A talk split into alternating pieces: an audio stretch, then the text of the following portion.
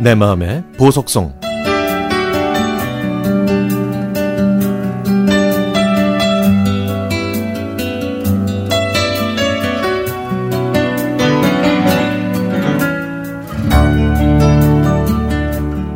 예전에 저는 남자 원장님이 운영하는 어린이집에서 일을 했습니다.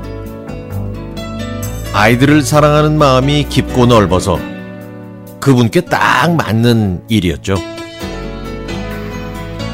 어린이집 차를 운전하시는 기사님은 원장님의 동생이었는데 두 분 모두 정말 성실하셨고 어, 저도 그 어린이집에서 일을 하는 게 참으로 자랑스러웠습니다. 그런데 그런데 그만 사고가 터지고 말았습니다. 원장님이 야근하고 귀가하시다가 차에 치인 거죠. 저희는 소식을 듣고 급하게 병원으로 달려갔는데 이상하게 동생인 기사님만 있고 원장님의 가족들이 안 보이는 거예요.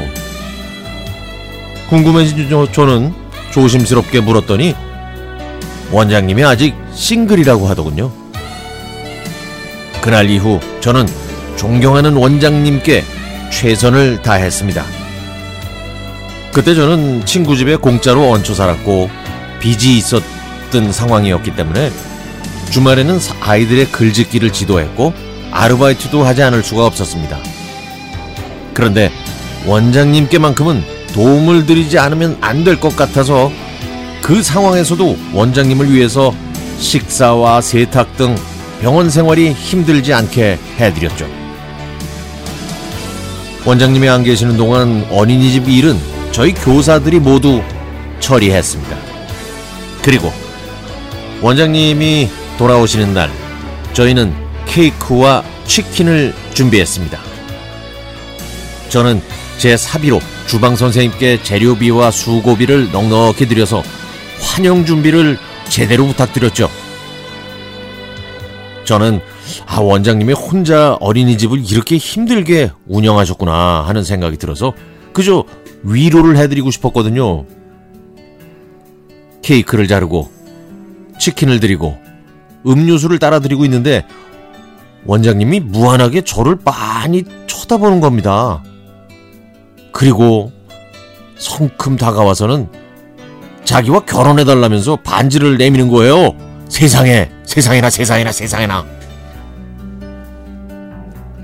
초등학교 앞 문구점에서 팔던 장난감 반지를 껴본 게 전부였던 저에게 원장님은 금반지를 주면서 프로포즈를 했고 동료 교사들은 놀라서 난리가 났습니다.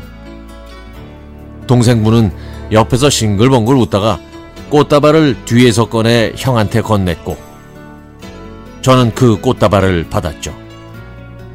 아, 이 모든 게 마치 로맨틱 영화의 한 장면 같이 느껴졌습니다. 이제 그 사람과 저는 함께 어린이집을 운영하고 있습니다. 도시락과 간식은 여전히 제 담당이고요. 저에게 아이들을 더 사랑할 수 있게 만들어준 원장님이자 제 남편에게 진심으로 고맙다는 말을 전하고 싶습니다.